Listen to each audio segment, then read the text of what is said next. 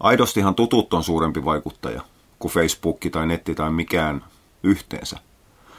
Mutta koska meillä tulee sillä tapaa niin kuin kontakteja per minuutti, per tunti, per päivä, meillä tulee enemmän Facebookista ja muusta mediasta kuin tutulta. Niin sen takia vaikuttajana naamakirja, no okei mä niputan naamakirjaa koko ajan yhteen, yhteen ylipäätään netin ja miksei telkkarinkin kanssa. Mutta joka tapauksessa niin, niin, niitä kontaktikertoja, mainoskertoja tulee enemmän sieltä kuin tuttujen kautta. Mutta tutut meillä niin kuin per kerta on kaikista vahvin vaikuttaja. Jos kaveri sanoo jotain, niin sitä uskotaan kohtuullisen pitkälle, ellei satu olemaan sitten jotain kantapäät yhdessä. Ihmiset ei koskaan oikein niin kuin haasta sitä kaverin antamaa tietoa tai vinkkiä. Kyllähän voidaan kysyä, että missä kuulit sen? Jos se sanoo, että kuulin jostain tai kuulin sieltä, niin sitten vaan että aha, vai niin, eikä sen enempää. Koska jos sitä rupeaa kyseenalaistamaan syvemmin, niin silloinhan ruvetaan niin kuin haastamaan se kaverin tieto. Ja se ei, se ei vaan kerta kaikkiaan käy päinsä, se ei ole kohtelias, se ei ole hyväksyttävää. Mutta ei oivalleta sitä, että eihän sitä kaveria haasteta siinä, vaan sen kaverin saaman tiedon lähtökohta ja alkuperä ja pätevyys. Mutta mut, sitä ei kuitenkaan tehdä. Ja tämä tuo mukanaan sen, että, että, että niin sulla kuin sun kavereilla, teillä on ristiinrastiin keskenenne ihan hemmetinmoinen vastuu. Okei, ei se vastuu näy missään, eikä se kuulu missään, eikä se tule koskaan toimimaan. Juorut liikkuu, jutut liikkuu ja vaikeus tulee siinä, että kokemusperäinen tieto on hirvittävän tärkeää tietoa. Jos joku on tapellut auki olevien anturoiden kanssa, esimerkiksi samassa treeniporukas, niin totta ihmeessä sitä kannattaa kuunnella, että miten se on parantanut ne. Mutta silloin on niin kuin omakohtaisen kokemuksen jakamisesta kysymys. Ja se monta kertaa on ihan täysin luotettavaa. Se, että jos siihen omakohtaiseen kokemukseen on liitetty jotain muuta, kuten esimerkiksi se, että pihkavoidet toimii ihan jumalattoman hyvin pistohaavassa sen takia, kun joku sanoi, ja mä sain kahdessa viikkoa sen pistohaavan kuntoon. Niin siinä vaiheessa voi lyödä taas hiukan jarruu päälle itsessä, että hetkinen, no olisi se nyt kahdessa viikkoa parantunut muutenkin se koiran pistohaava, puremahaava, hammasjälki, mikä tahansa, mutta siinä pihkahaa, pihkavoitellahan suljettiin se haava, missä on muutenkin riski anaerobisista bakteereista. Eli siinäkin täytyy pyrkiä hiukan valkkaamaan ja suodattamaan. Mutta pääsääntöisesti, kun kaveri puhuu omakohtaisista kokemuksista, miten se on tehnyt jonkun asian, niin kyllähän siihen kannattaa semmoinen myötämielisemmin suhtautua, kun olla välittömästi skeptinen sen suhteen, kun kaveri siirtää tietoa muualta saamansa tietä pitkin.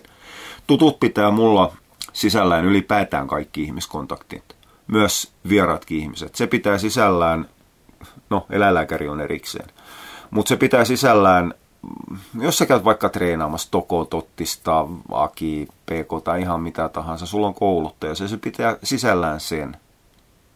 Se pitää sisällään ne luennoitsijat, jos sä käyt jollain mullakin luennoilla kuin vaan sumpun luennoilla herran aika kerätkää kaikki mahdollinen tieto, mitä saatte. Kaikki mahdollinen tieto ei aina ole oikein pätevää eikä toimivaa tietoa, mutta kaikki tieto kannattaa ottaa vastaan. Sen jälkeen suodattaa, rakentaa ja tekee siitä kombinaatio itselle. Sopivan kombon. Tekee erilaisia palloja etelä siihen tötterön päälle, niin, niin, niin homma toimii paljon paremmin. Eli kaikki tieto vastaan. Kaikkea tietoa ei tarvitse hyväksyä. Mutta joka tapauksessa se luennoitsija mä rakennan eräällä tapaa tähän samaan tuttuus kategoriaan näistä tärkein yksittäinen tekijä ei ole se koiran ulkolutuskaveri, vaan se on se koiran kasvattaja. Koiran kasvattajat jakaa vahviten tietoa tässä maassa.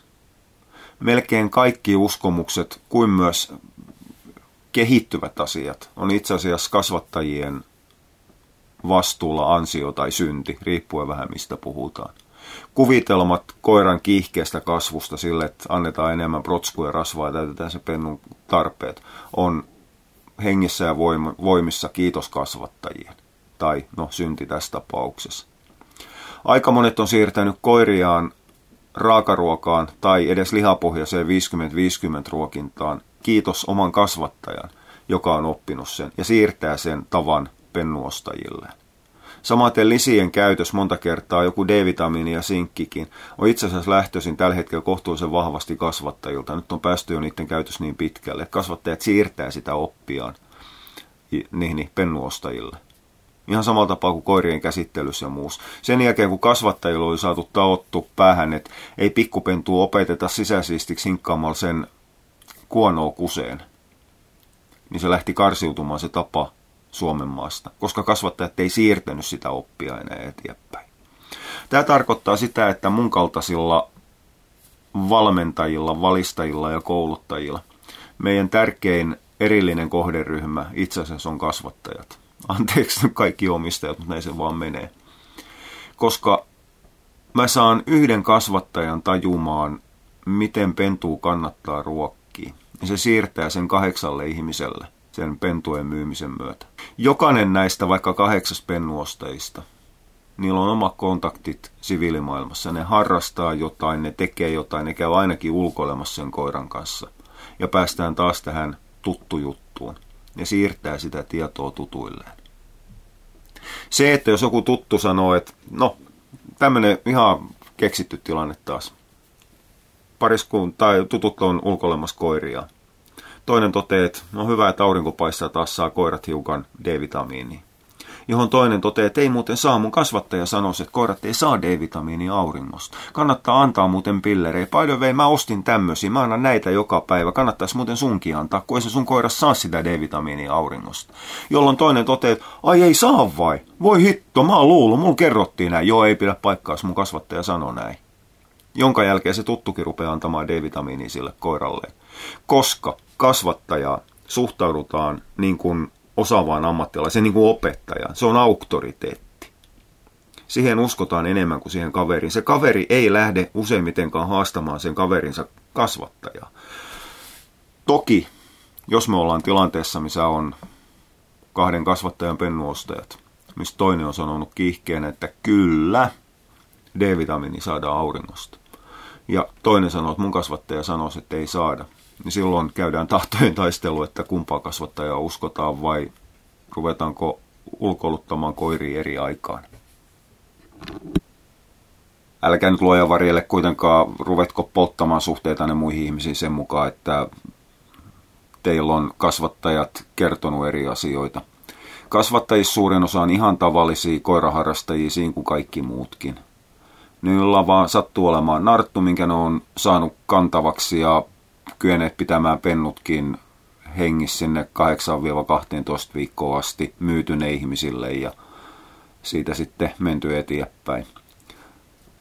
Mä en halua mitenkään kaivaa maata kasvattajien jalkojen alta, mutta pentujen tekeminen ei tee vielä kenestäkään ammattitaitoskasvattajaa. Se, että on halunnut selvittää asioita, opetellut kaikki, mikä, minkä on saatavilla saanut, mitkä liittyy pentuihin, pentujen kehitykseen. Se tekee kasvattajan. Ja vaatikaa kasvattajalta tietoa. Vaatikaa heiltä vastauksia. Jos kasvattajalle ei ole antaa, niin kasvattaja opettelee ne asiat. Se, ettei tiedä, ei ole mikään synti. Ethän säkään tiedä. Ehkä mahdollisesti. Mutta se, että ei eti sitä tietoa ja jää niihin vanhoihin luutuneisiin uskomuksiin, niin se on kyllä sitten ihan, ihan jumalaton synti jo. Valitettavasti tämä tarkoittaa edelleen kaikki sitä, että kasvattajiinkin täytyy suhtautua aivan samalla määrätyllä skeptisyydellä ja varauksella kuin kaikkiin muihinkin tiedonjakajiin. Aivan liian useasti edelleen kasvattajat suosittaa aivan päättömiä ruokintaneuvoja, missä leikataan pennulta rasva ja proteiini pois kasvun säätelyyn millä ei ole mitään tekemistä sitten todellisuuden kanssa. Mutta eiköhän aika tämänkin hoida pois, tämänkin uskomuksen pois päiväjärjestyksestä. Tota, jos teillä on kasvattaja, mikä roikkuu näissä vanhoissa kansauskomuksissa, niin yllyttäkää se liittymään vaikka sumpun myytin murtajiin, niin eiköhän se rupea se homma, homma siitä lähtemään. Mutta pitäkää mielessä kuitenkin se, että kasvattaja on ihan älyttömän vahva mielipidevaikuttaja. Siis tokihan kuivamuonakauppiatkin tietää tämän. Ei se mikään sattuma ole, että, että kasvattajat saa kuivamuoniaan halvemmalla. Siinähän halutaan vaan sitoa, vakuuttaa kasvattajan kautta pennunostajat.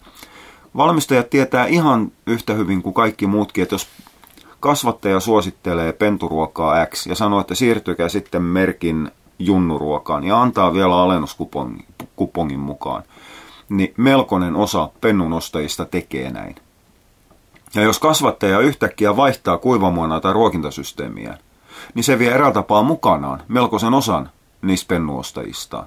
Eli ei tämä niin kuin pelkästään mun käsitystä ja kuvittelu ole, tämä kasvattajien asema mielipidevaikuttajina, ostaja, ostovaikuttajina sekä vaikuttajina siihen, miten ihmiset pentuja ruokkii. Ja koska kasvattajat edelleenkin pyörittää omissa pentumainoksissaan mainoslauseen malliin täydellinen tuki ja turva ja ehdottoman hyvät tiedot, niin vaatikaan ehdottoman hyvät tiedot. Se, ettei kasvattaja välttämättä tiedä, ei se ole synti.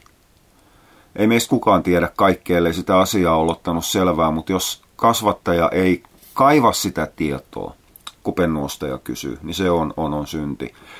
Ja pennunostajien puolelta synti on se, että ei kysy kasvattajalta. Se on sitten ihan vain pelkkää inhimillisyyttä, että jos pureksimatta nieles, nielee kasvattajan väitteet. Mutta joka tapauksessa kasvattaja kuuluu sarjaan tutut merkityksessä vahvat mielipidevaikuttajat.